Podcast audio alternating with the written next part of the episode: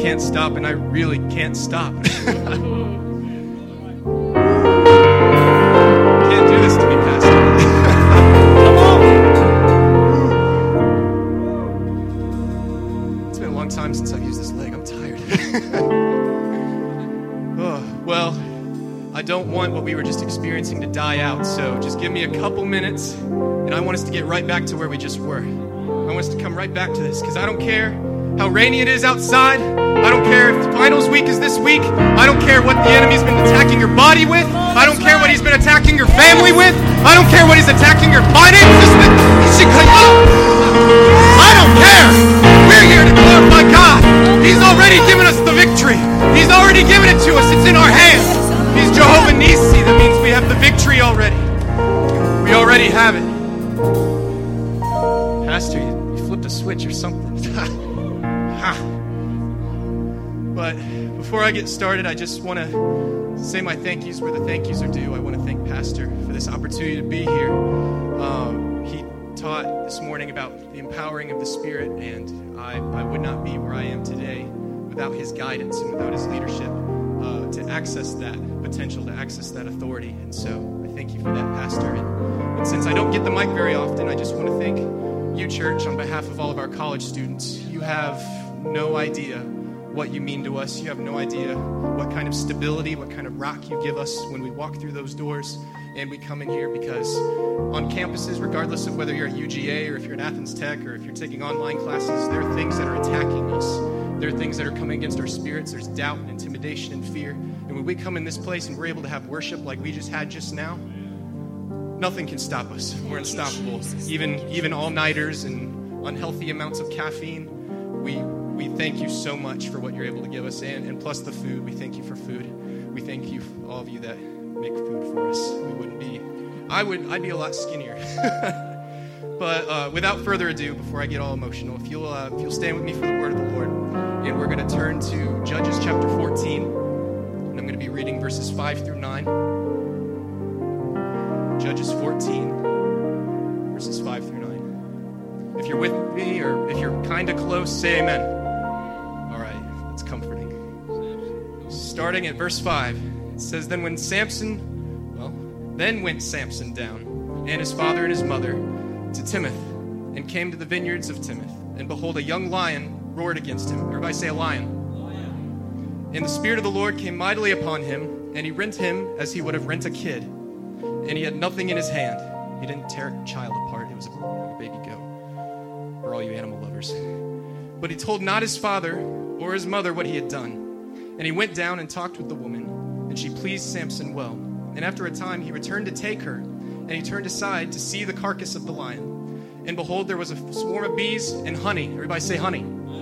In the carcass of the lion. And he took thereof in his hands and went on eating, and came to his father and his mother, and he gave them and they did eat, but he told not them that he had taken the honey out of the carcass of the lion. So, with the help of the Holy Ghost, and as long as this leg will allow me, I want to talk to you guys for a few minutes about an unlikely vessel for honey. An unlikely vessel for honey. You just lay your Bibles down and pray with me for a second. Lord Jesus, I thank you so much for this opportunity to be here, for your presence that's already strong in this place. Lord, we praise you in advance for what you're going to do, and Lord, we ask that you touch our hearts and our minds and our spirits and help us not to just hear this word today, but Lord, help us to apply it to our hearts, help us to apply it to our minds and to our spirits and to those that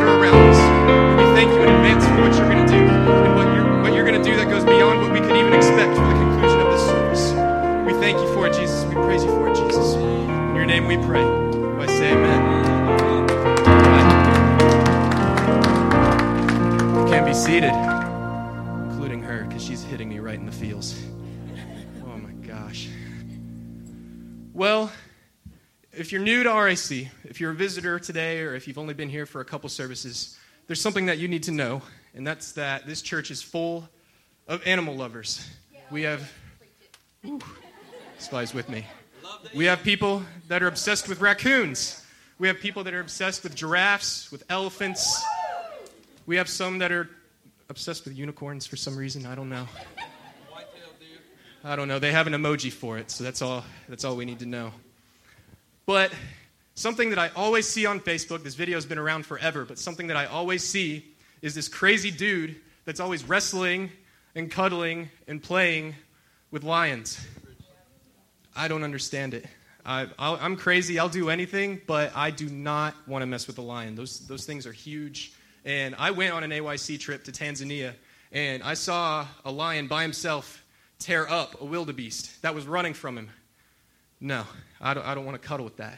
I do not want to play with that. I don't, I don't care if they declaw him or take out his teeth. He's just, I mean, that's 490 pounds of lion.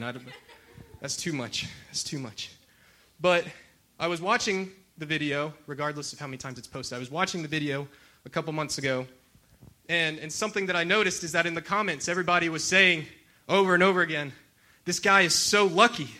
This guy is so, like, I, I wish I could do what he's doing right now. I would pay anything to play with a lion. And I'm just, I, am like, I wish there was a dislike button, button or like a, like a frowny face emoji or something that I could, that I would be like, no, stop it. You're going to die. You're going to die. You're going to die. And, and then, of course, as, as all of us young ministers are, when we see a message that can come out of something, we're like, okay, all right, this works. I can, I can work with this. And, and something that I've noticed is that in today's society, we're getting way too comfortable with the enemy. We're getting way too comfortable. We see people we see people on our campuses, we see them in our high schools, we see them middle school and elementary school. Those kids are demons. There, there's crazy stuff our kids see in, at those ages. And, and people are just getting so comfortable. They're, they're so comfortable with, with pushing the limit with what they can do before they're in danger. And I'm not just talking about skydiving and cliff diving, because that's stuff I do want to do. I'm, I'm talking about compromises that you make, the things that Pastor has warned us about, the things that our youth pastor has warned us about, things that are going to eventually devour us. We don't even know it because all we see is just this big, giant shag rug in front of us. We're just like, hey, lion. We want to play with it. It's so cute. And what I fear is that so many people are going to lose their potential. They're going to lose their opportunity to do great things for God because they're playing with lions. They're getting too comfortable with lions. They're getting way too comfortable. They're like, I can get this close and he may be tied up. This is as far as the rope will let him reach. I can stand right here and I can, I can maybe pet him a little. I can, I can maybe talk to him a little, be like, hello, Leo. Hey, you're so cute. Look at those claws. You could cut through me, but you're adorable. I don't understand it. So, for all of you lion lovers, because I know some of you are already mad at me, I'm going to give you my argument, not, and this isn't just because I hate cats. Those of you that know, I, I do hate cats. But I want to give you guys a little bit of information about the lion. A lion can weigh, as I said, up to 490 pounds. Its teeth, its four canines, those are, for those of you that don't know, those are the, those are the fangs, the long ones. The canines, they can reach up to four and a half inches long. And a lion can open, open its jaws to more than a foot wide. So, all you fluffy people, you're in danger too. I'm sorry.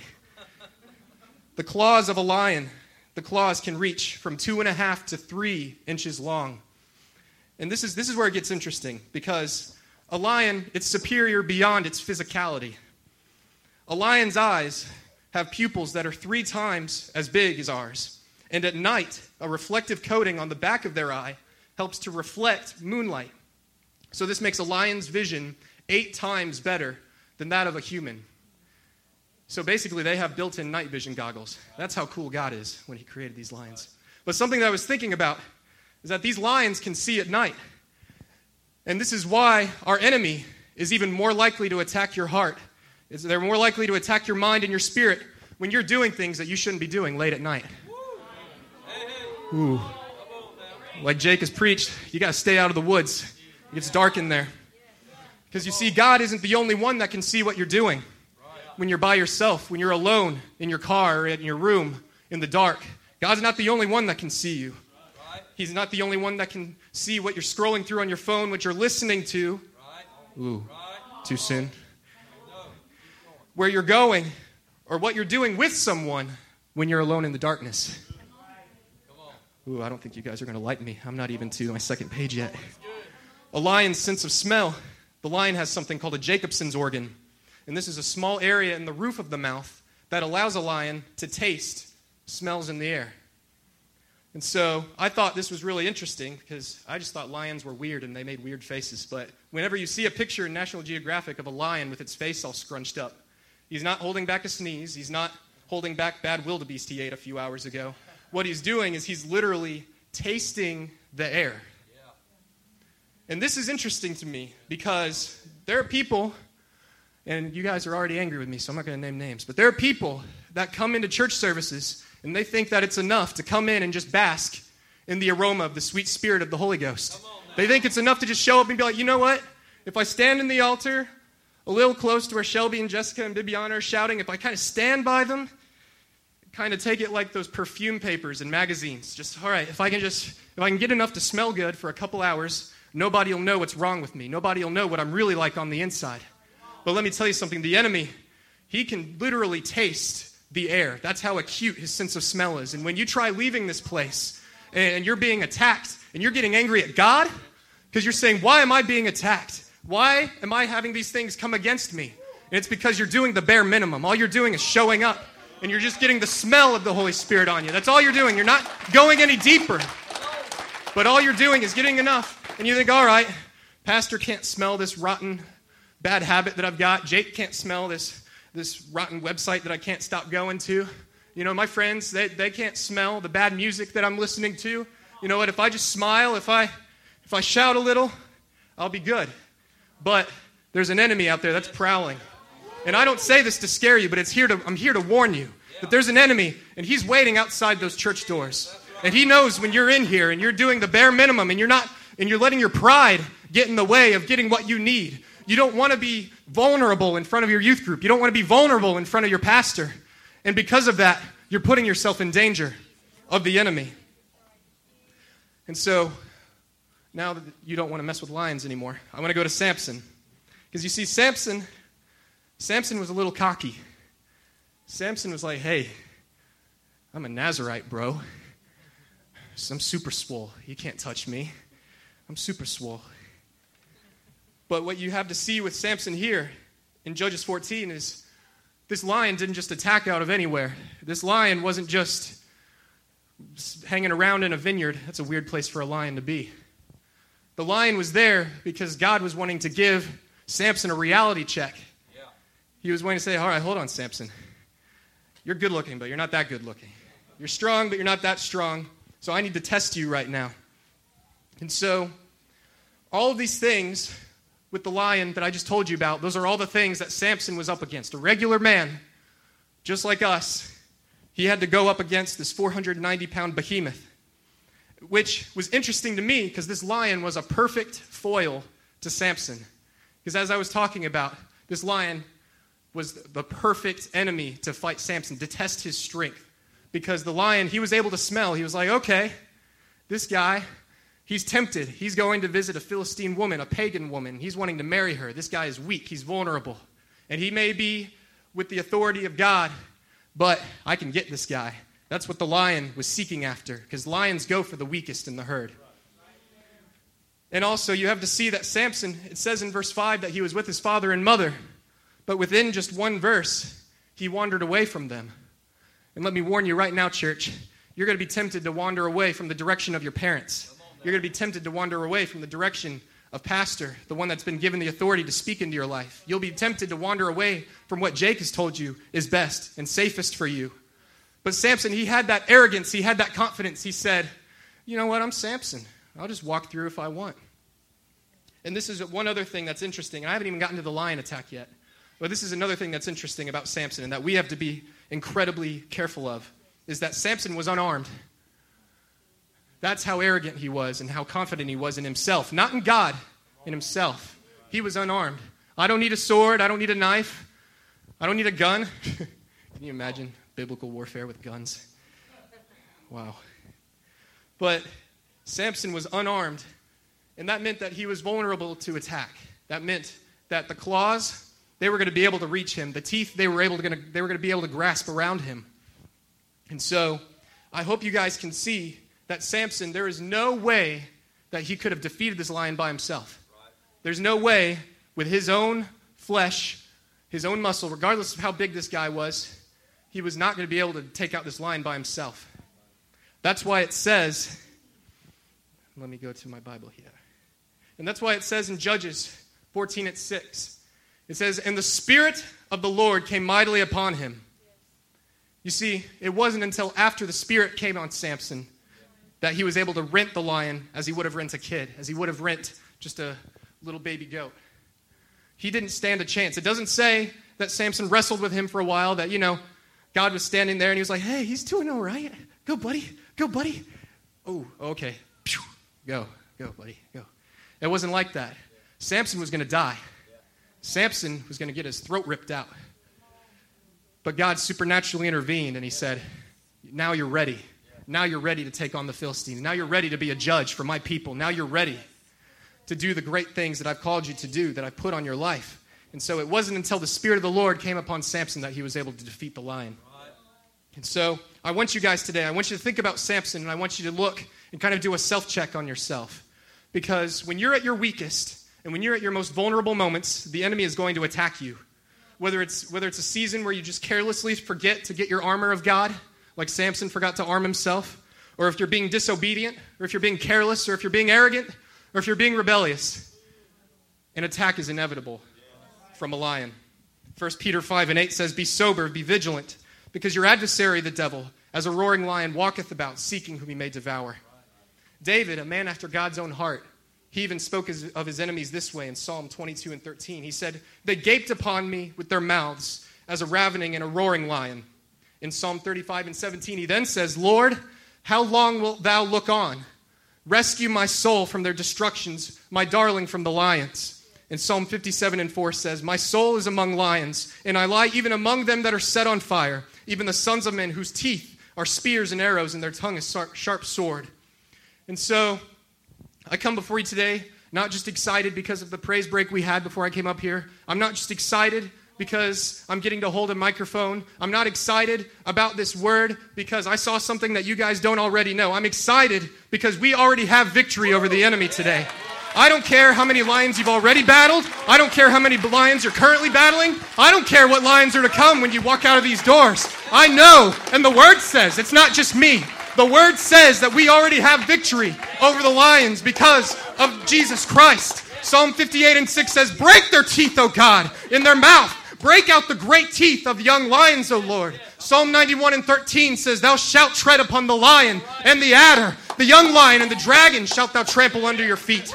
Nahum 2 and 13 says, Behold, I am against thee, saith the Lord of hosts, and I will burn her chariots in the smoke, and the sword shall devour thy young lions. And so you heard it right there, folks. I don't care how long the teeth are. I don't care how sharp the claws are. I don't care how many lions there are. I don't care how big the lions are. The word says right here that we have the victory over lions. We have the victory over fear. We have the victory over intimidation. We have victory over anything that could come against us in these last days. We have the victory already. It's promised to us. It's not there's no fine print. It doesn't say, okay, you have to train for a certain amount of time to be able to defeat a lion. She she got the Holy Ghost last week. She can kill a lion just as much as Elijah can. Elijah's the size and strong as a lion, but she can kill a lion because of what she received last week. That's what you have to look forward to.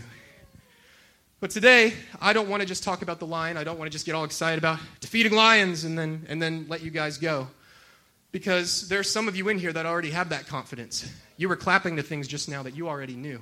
And you just sat down back in your seat and you said, Yeah, Zach, we have lions. But I have like 50 lions that are coming against me right now. And I'm tired. I've got claw marks, I've got teeth marks. You don't know what I'm going through. You don't know what I'm dealing with when I'm not sitting in this pew. You don't know what I'm going through when I'm not up here in the choir. You don't know what I'm going through when I'm teaching in Sunday school. And, and I'm with you on that. I'm with you on, on how bad these lions can be. But I want to tell you guys why we can have faith. I want to tell you guys why we can have confidence that the victory is going to come through for us because there's something that's going to come. There's a promise that's coming after your victory. Regardless of how many lions, regardless of how big, regardless how long. Some of you may have been battling this lion for years. You may have been battling it on behalf of someone in your family for years. But let me tell you something. There's going to be a promise of sustenance, and there's going to be a promise of restoration yeah. after you defeat that lion. I want you to listen to this. Let's go back to Judges 14, verses 8 through 9. It says, And after a time he returned to take her and he turned aside to see the carcass of the lion. And behold, there was a swarm of bees and honey. Everybody say honey. honey. In the carcass of the lion. And he took thereof in his hands and went on eating, and came to his father and mother, and he gave them, and they did eat. And so, in case you missed it just now, and in case you didn't get my hint when I had you all say honey, make sure you were awake. But according to the word, you're not just going to kill this lion. You're not just going to kill the lion and, and then have to go back to that state you were in where you're exhausted from battling the, the lion. There's more to come. And it's going to be a vessel for which you're going to receive honey. Because you see, in verse 8, we read that Samson finds the carcass of the lion he killed. But it's not just sitting there like rotten roadkill, like you would suppose. It's not just sitting there, you know, oh, guts hanging out. Bleh. Didn't, didn't look nasty. Because in order for the bees to create the honeycomb and the honey that Samson would eventually eat, the lion's body had to be picked clean of all the meat and all the guts. And the sun had to have time to bleach out those bones so that there was nothing left. It was, it was just, just, a, just a slight reminder of what used to be there. But it was enough to where life could happen. It was enough to where restoration can come, where energy and fuel can come. Because you see, your enemy is going to have the same fate when you have your victory. When the battle is over, you don't have to worry about being reminded about your past because the past is going to be gone. You may have battled addiction, but when the devil comes and whispers in your ear and say, "Hey, you remember how you were when you were on this stuff? You remember how you felt? You remember that that I've never taken drugs. I don't know how it makes you feel. That that that it made you feel. You know what? You should go back to that. But listen to this. Even after that battle, even when you're being tempted later on, all you have to do is look back and say, "Hey, devil, I don't see anything there but a vessel of honey. I don't see anything there except a source for something that I can eat, something that I can get energy from, something that's sweet, something that's not bitter for me, but something that's a reminder that there's a God whose grace is sufficient. There's a God whose mercy is everlasting. There's a God who's going to remind me whenever I'm weak that, hey, just take a bite of that honey, honey. Take a bite of that honey, and you're going to be revitalized. You're going to be stronger. This is why Psalm 119 and 103 says, How sweet are thy words unto my taste. Yea, sweeter than honey to my mouth. That honey is always going to restore you, it's going to refuel you, it's going to feed your faith. It's going to be your biblical five hour energy right there. That thing that you used to have to fight, that thing that used to attack you, that thing that used to gnaw on you, it's all gone. The meat is gone, the bones are bleached. All that's left is a pot of honey for all you Winnie the Pooh fans. It's going to be what gives you energy when you're trying to grow in your walk with God. It's going to be what gives you energy when you need to pray on your face at the altar for just a little while, while longer, when you're trying to get what you came for. It's going to give you the energy to keep reading your Bible when you're tired from working all day and you don't think you can get past a couple verses. It's going to give you energy when you, when you feel tired and you don't want to go to outreach on Saturday. Uh oh. I wasn't there, so I could say that. but listen, there are going to be times when you're wanting to do something for God, when you're wanting to go above and beyond your expectations that society has for you, but your flesh is weak. You need something that comes from a supernatural source. You need something to give you energy. And that's what that honey is. That's why the lion, when you see a lion chomping at your heels, when, you, when you're running from a lion, you're about to give up, I want you to look back and I want you to say, hey, you're not going to be around for much longer. You're about to be a honeypot for me. You're about to be an unexpected vessel for honey. You're about to give me strength, and you're about to be a reminder of what's to come. And if that hasn't convinced you, I want to point out one other thing to you. We already know that in 1 Peter 5 and 8, and this is something that we always quote, this is something that we always go to, but I want you to hear something. I want, I want to read it to you again, but with verse 9 right after it. It says, Be sober, be vigilant because your adversary, the devil, as a roaring lion, walketh about, seeking whom he may devour, whom resist steadfast in the faith, knowing that the same afflictions are accomplished in your brethren that are in the world. Did you catch that? It said, knowing that the same afflictions, those lions that attacked you, there are people out there that need that honey. They need that source of life. They're battling things. And, and if you think you're tired, if you think that you are going through something right now, just imagine how somebody that doesn't have God is feeling right now. There are college students that I've passed myself, that I've talked to myself. They're dealing with depression and anxiety and fear and intimidation. And we do too. Amen. College, college students, we all do it. All of us here. I'm one. But listen to me. Whenever I come down here for prayer, whenever I'm sitting and listening to Pastor, whenever I'm sitting and listening to Jake, Whenever I'm even listening to Sister Candy on the keyboard and I'm listening to the choir, that's my dipping into the pot of honey.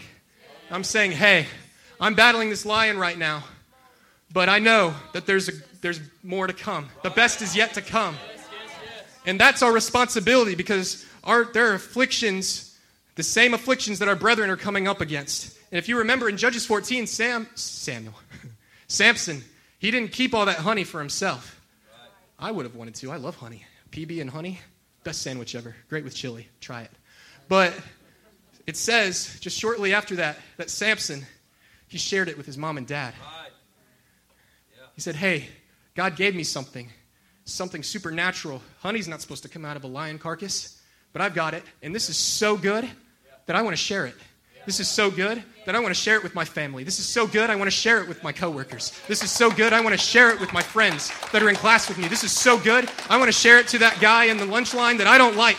Uh, this is so good that I want to share this with the guy that I just cut off and he's yelling at me. It's our responsibility. It's just as Pastor was talking about in Sunday school. When we're empowered, it's not just for us to enjoy, it's not just for us to, to benefit from, to enjoy the sweetness, because there is nothing like the presence of God. I love it. I want to make church 24 hours, 365. I just want, I, I would mind being here. I mean, I'd bring a change of clothes, or else you guys wouldn't want to be here. but listen, we can't enjoy this for ourselves. We can't just enjoy it for ourselves. We can't get comfortable enjoying the honey for ourselves because if you look around, there are seats. And each of those empty seats is a reminder that there's somebody out there that doesn't have access to that honey. Each of these empty seats, that should hurt your heart. I'm not trying to make you feel bad. But each of these empty seats, that person right there on that row, that's somebody that's battling addiction right now. And they're out there. They're in downtown Athens. They're on campus. They're in Winterville. That's an empty seat. That's somebody that needs access to the honey that we are able to draw from every Sunday, every Monday, every Wednesday, every Friday at the field. Thursdays at 6:30. Everywhere. We need to be sure that we're sharing the message. This is why Psalms 34 and 8 says, "Oh taste and see that the Lord is good. Blessed is the man that trusteth in him." And let me tell you something. RAC has so much promise for an explosive and an unstoppable revival because this isn't just a shelter from the storm. This isn't just a building where we gather to praise and worship and hear awesome music. This is a storehouse full of vessels of honey because each and every one of you have a testimony. Each and every one of you have been delivered from something. Each and every one of you have been brought through something. Jake, listen, that's why I like Mission 1615 so much because when we're out there spreading the gospel, when we're out there, we're not just talking about the word, we're talking about our own testimony. We're talking about what God has done for us. We're talking about where we used to be. Because there are going to be people that we're going to try and share the gospel with, and they're not going to want to hear the word of God because of bitterness, because of anger, because of stubbornness. That's not all of what Mission 1615 is. Sharing the gospel is talking about how it's affected us. That's how we share the honey that we pull from the carcass of that lion. That's what we do when we pull the honey from that unexpected vessel. Because you see, when we're doing outreach, we're not just handing out church cards. We're saying, if it wasn't for the Lord, where would I be? If it wasn't for the Lord, I'd be addicted to drugs. I'd be addicted to alcohol. I'd be addicted to pornography. But now you can taste and see that the Lord is good. If it wasn't for the Lord, I'd be bound by the music, movies, and media of this world. But now you can taste and see that the Lord is good. If it wasn't for the Lord, I'd be battling depression. I'd be de- battling anxiety. I'd be battling suicidal thoughts. But if it wasn't for the Lord, I would have been bound. But now you can taste and see that the Lord is good. I'm not done yet, guys. I'm not just talking about spiritual warfare. I'm not just talking about things that come against your mind. I'm not talking about things that come against your spirit. The honey, it remedies physical ailments too. Those of you that have been battling sickness for so long, those of you that have been battling disease, those of you that have been battling cancer, chronic pain, arthritis, an ingrown toenail, I don't care what you've been coming up against because right down here at this altar, there's honey. There are vessels of honey for you to come to. And I know that you're weary from battle. I know your body is weary. I know your spirit is weary. I know it takes a lot for you just to raise your hands and worship. But let me tell you something God has brought me through some crazy things. I'm up here right now. I'm jumping right now. Torn ACL, torn meniscus. I don't care. I don't care. And it wasn't the physical therapist either. That guy's a bozo. He told me I wouldn't be doing this yet. But I said, hey, dude, I'm preaching on Sunday. And I've got a God who delivered me. I've got a God who's better than any surgeon. I've got a God who's better than any orthoscopic surgery. I've got a God who's better than any physical therapist. I'm sorry, Travis, I know that's what you're wanting to do. But listen to me. All you have to do is access that honey. All you have to do is come on your knees one more time and grab hold of this honey. Your healing is coming. Your promise is coming.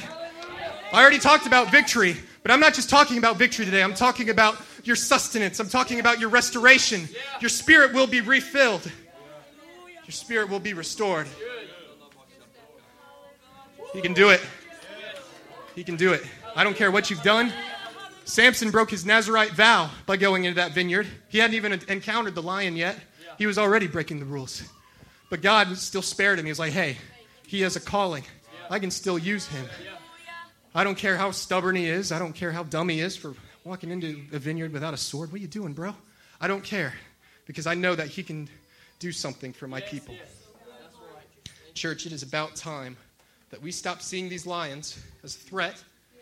Instead, we see them as an opportunity to glorify God and his kingdom. Because these are the last days, and if we want to see revival come, it's up to us to distribute the honey. God can make it. He can. He, there's gobs of it.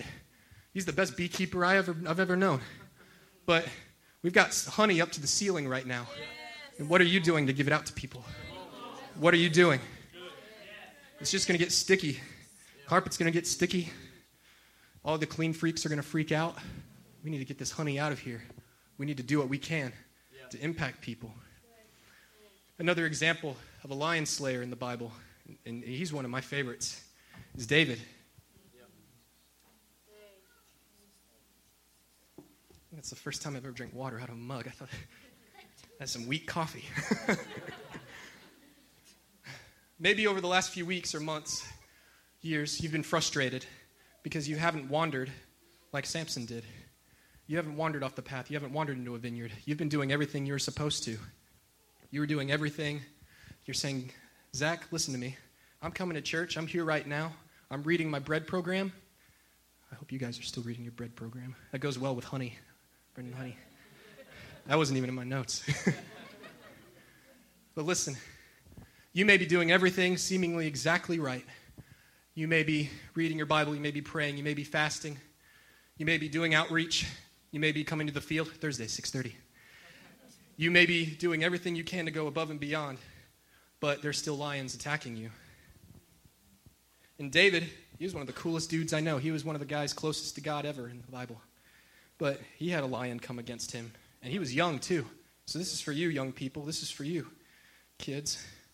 Not baby goats, actual kids this time. I want to encourage you today, though, because you may be fighting a lion right now. You may be getting frustrated. You may be angry.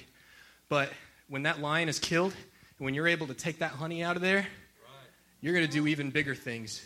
Literally, David, this is what it says in 1 Samuel 17 34 through 37 said, And David said unto Saul, Thy servant kept his father's sheep, and there came a lion and a bear, and took a lamb out of the flock. And I went out after him, and smote him, and delivered it out of his mouth, and he rose against me. I caught him by his beard, and smote him, and slew him. Thy servant slew both the lion and the bear. And this uncircumcised Philistine shall be as one of them, seeing he hath defied the armies of the living God.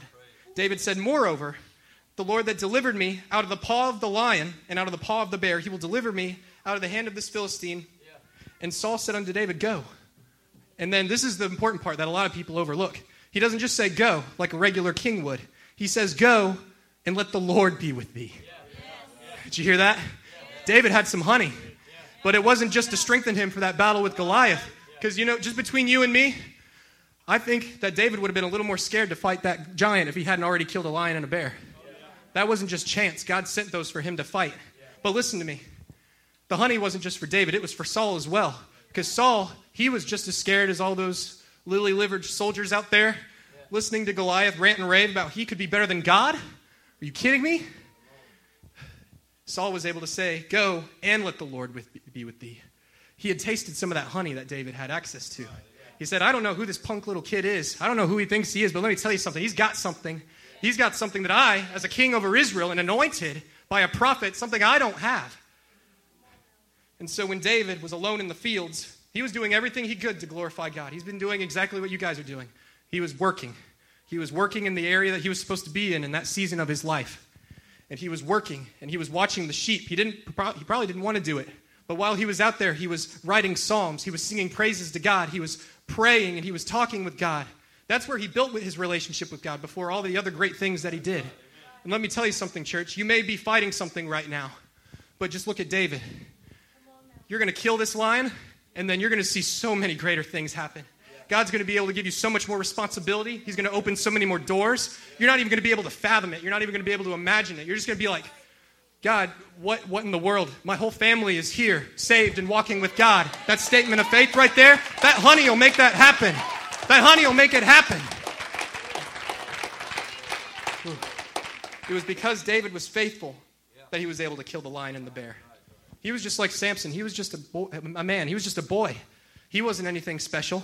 All he had was a sling and some stones, but he was still able to kill a lion because of the anointing of God. It was because David was faithful that he was able to receive his vessel of honey. And it was because of that vessel that he was able to confirm the anointing that he had when Samuel declared him king of Israel.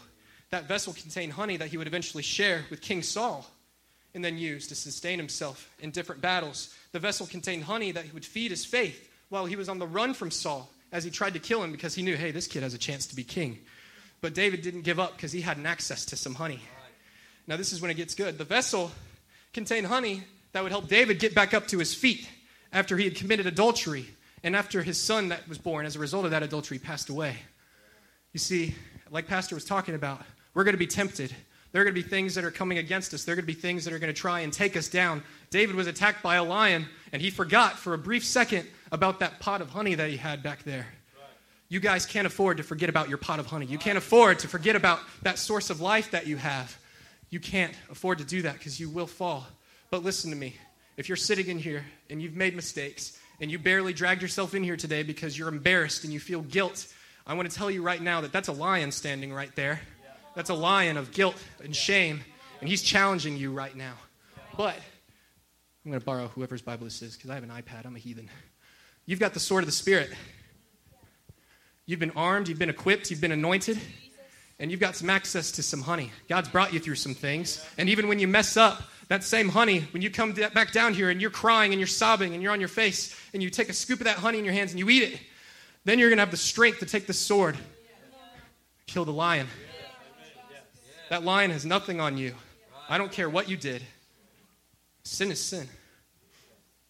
And I want to encourage to you today that even if you haven't messed up really badly, if you feel like you're stuck in a rut, if you feel like you've just been doing the same things over and over again, if you're getting frustrated, not even if you're not frustrated with God, if you're frustrated with yourself, if you're letting doubt attack you, let me tell you that your faith can come in the form of honey. And if you look back and you think about, sorry, if you look back and you think about what God has done for you, if you look back and you think about, hey, I used to be bound by this, and that lion was killed, so this lion has nothing on me. Hey, I used to I used to gossip, I used to I used to talk about people, I used to spread bitterness.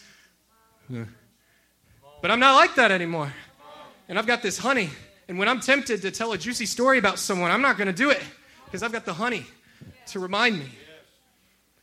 1 Peter 1 and 7 says that the trial of your faith being much more precious than of gold that perisheth, though it be tried with fire, might be found unto praise and honor and glory at the appearing of Jesus Christ. So, right now, you may be battling with these things, but let me reassure you if you just fight for a little while longer, there's a promise of some honey. You may be battling with intimidation and fear as you try to get more involved with outreach. Handing out a card to somebody may be the most terrifying thing you've ever done. But let me tell you something that you're going to be able to share the honey with that person you invite when they walk through those doors and they blow you, your mind and they walk through those doors and they say, hey, is this it? Is this Restoration Apostolic Church? I heard there was honey here. I heard there was restoration here. I heard that there was healing here. I heard that there was deliverance here. You may be battling with things that are out of your control. You may be battling with financial problems. You may be buying gas with oxidized pennies, nickels, and dimes to get gas, like I did this morning. That's right, pennies, nickels, and dimes to get gas. I did it. You may be battling financial problems. You may be battling with student financial aid. You may be battling with a job search right now. You may be battling with things that you don't even want to tell people in here about financially. But let me tell you something God is a provider. He's not just a healer, He's not just a deliverer, He's a provider, and that honey will sustain you for just a little while longer. I'm telling you, church, these promises aren't impossible. I know it's easy to think that it's impossible because the way this, the mentality that this world has, they're getting comfortable with lions. They're saying, hey, it's okay. I can pet this lion and, and I can dress this way and I'm fine. I can do these things and I'm fine. I can say these things. I can watch these things. I can listen to these things and I'm fine. But let me tell you something. Those people that are being influenced by lions, we have a greater authority than they do. And so you may have to battle to get into this place sometimes. You may have the teeth marks, like I was talking about. You may have the claw marks on your back. You may have some scars from past battles that you got through. But when people are receiving the Holy Ghost, when people are being baptized in the sweet, precious name of Jesus Christ, when people are being delivered from drug addiction, from alcohol addiction, from porn addiction, when people are being delivered from fear and doubt and anxiety and depression, all these things, when people, when you're seeing them taste the honey for the first time, Let me tell you something. That's the most beautiful thing in the world. That's why the Word of God is called sweet. Because when you see somebody crying in these altars, speaking in tongues for the first time, that's joy unspeakable right there, honey. They're having the honey, honey. They're going through there and they're, and they're, they're getting re energized and they're getting refueled. And they're saying, hey, when I walk through those doors, I'm going to be different. I'm going to have energy. I'm going to have strength. And those things that used to keep me bound, I'm going to be able to push not only past them, but past the ones that are standing in front of my family, the ones that are standing in front of my friends. All we're going to be able to do is just stand here in awe in the sweet presence of God and say, Taste and see that the Lord is good. This is my last example. I promise I'm not going to keep you much longer, but I love the Word of God. I'm just going to put that out there. I love this. God is so cool, the stuff He puts in here. Benaiah. Some of you may not know who Benaiah is, but Benaiah, for those of you Bible fanatics, I hope you all are Bible fanatics. But Benaiah, he was one of the three, he was called one of the three mighties. He was one of David's best soldiers.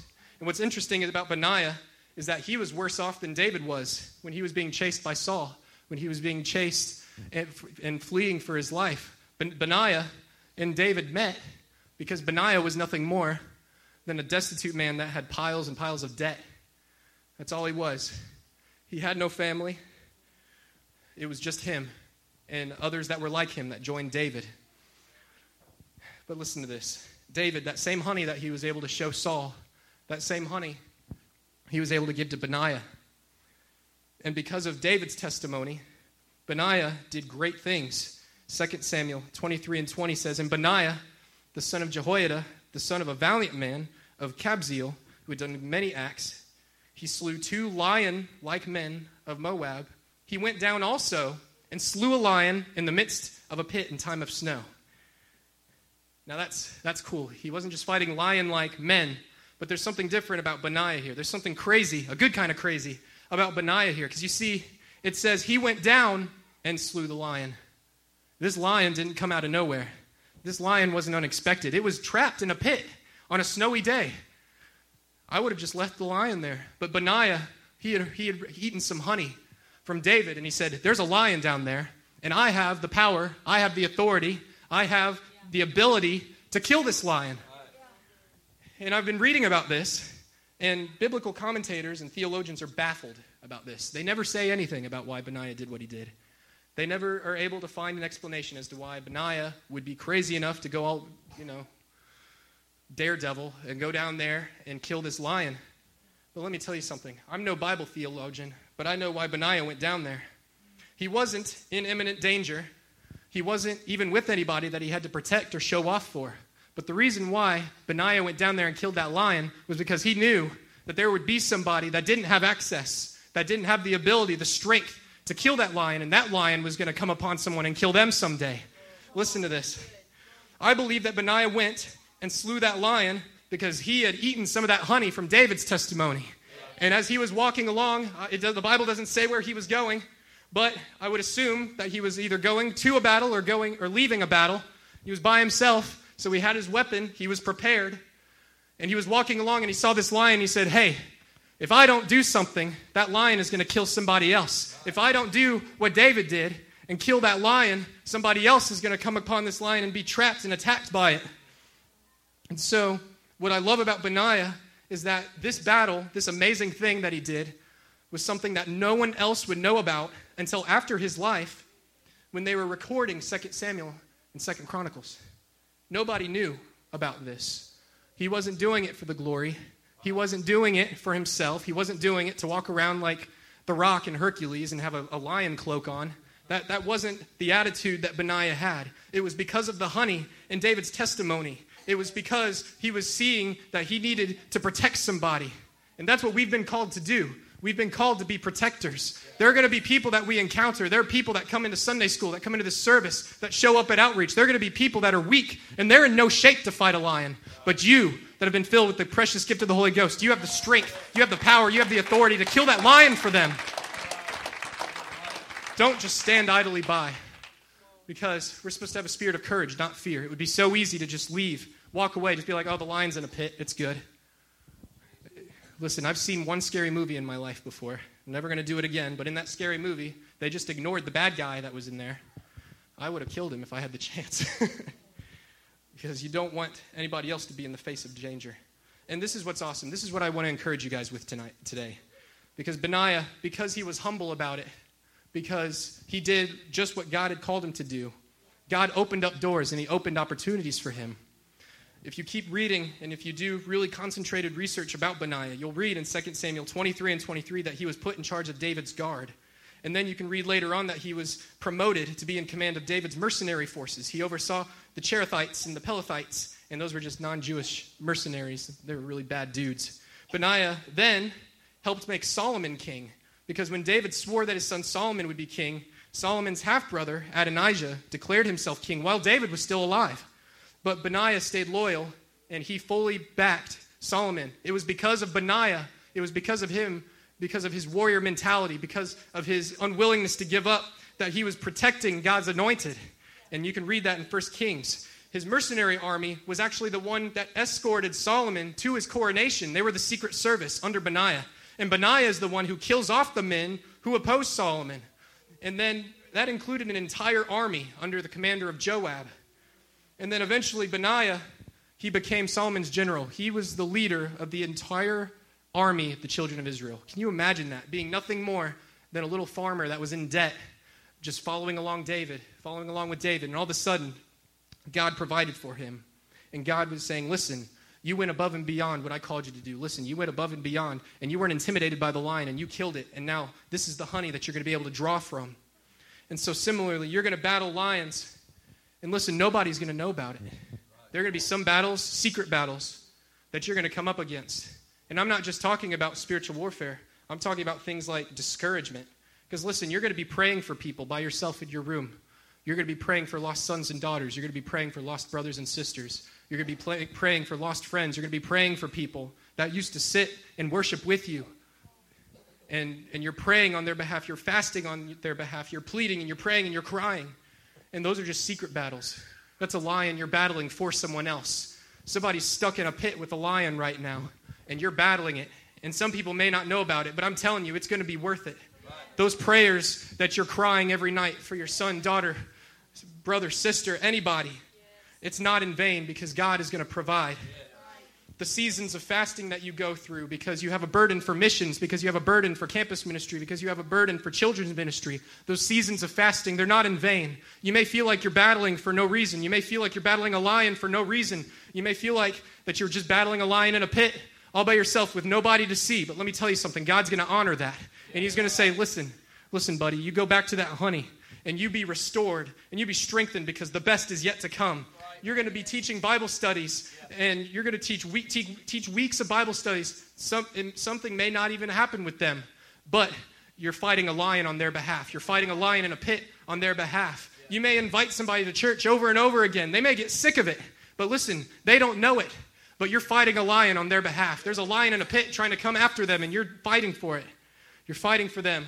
You may spend hours on the phone with someone. You may spend hours texting someone. You may spend hours Facebook messaging, Instagram messaging, whatever kind of messaging there is. You may be spending hours doing that, reaching out to someone because they're just hanging on to nothing. But that's not in vain because you're fighting a lion for their behalf. Let me tell you something, church. Whatever you're doing, whatever lions you're battling in the secret places, the best is yet to come. Because it may be in vain to you, but when those people are in church And then when God opens doors for you to minister, when you are able to finally go into the missions field, when you are finally able to see amazing things happen in your campus ministry, when you're finally able to start a Peace 7 club, when you're finally able to see even more children filled with the Holy Ghost after a children's service, when you're able to see homeless people in downtown Athens filled with the Holy Ghost walking through the streets, speaking in tongues, not even knowing what's hit them, when you're able to see students walking to class speaking in tongues, they don't know what's hit them, but by golly, they're going to speak in tongues and they're going to spread it like wildfire. Listen to me, church. You may have some secret battles going on right now. You may be doing some things that we don't even know about, but God is going to honor it. And when that lion is finally killed, not only are you going to be able to eat that honey and be restored, but that person you were fighting on behalf for, you're going to see them saved and walking with God. That's how we can make that statement of faith happen. I'm with Pastor on this. It's not just magic words. It's not just a ritual. It's not just a habit we go through when we take up offering. That's confirmation that we believe in the unlikely vessel for honey. I'm about to close, I promise. This is my very last thing I'm going to say. Numbers 13, 31 for 33. This is talking about the children of Israel. It says, But the men went up with him, said, We be not able to go up against the people, for they are stronger than we. And they brought up an evil report of the land which they had searched unto the children of Israel, saying, The land through which we have gone to search it, it is a land that eateth up the inhabitants thereof, and all the people that we saw in it are men of a great stature. And there we saw the giants, the sons of Anak, which come of the giants. And we were in our own sight, we were in our own sight as grasshoppers. So we were in their sight. And then if you skip to Numbers 14, 22 through 23, because of their unfaithfulness, it says in verse 22, because of all those men which have seen my glory and my miracles, which I did in Egypt and in the wilderness, and have tempted me now these ten times and have not hearkened to hear my voice. Surely they shall not see the land which I swear unto their fathers, neither shall any of them that provoked me see it. Do you see what the children of Israel did here? They were so intimidated by the giants that were in front of them that they didn't see the land of milk and honey beyond.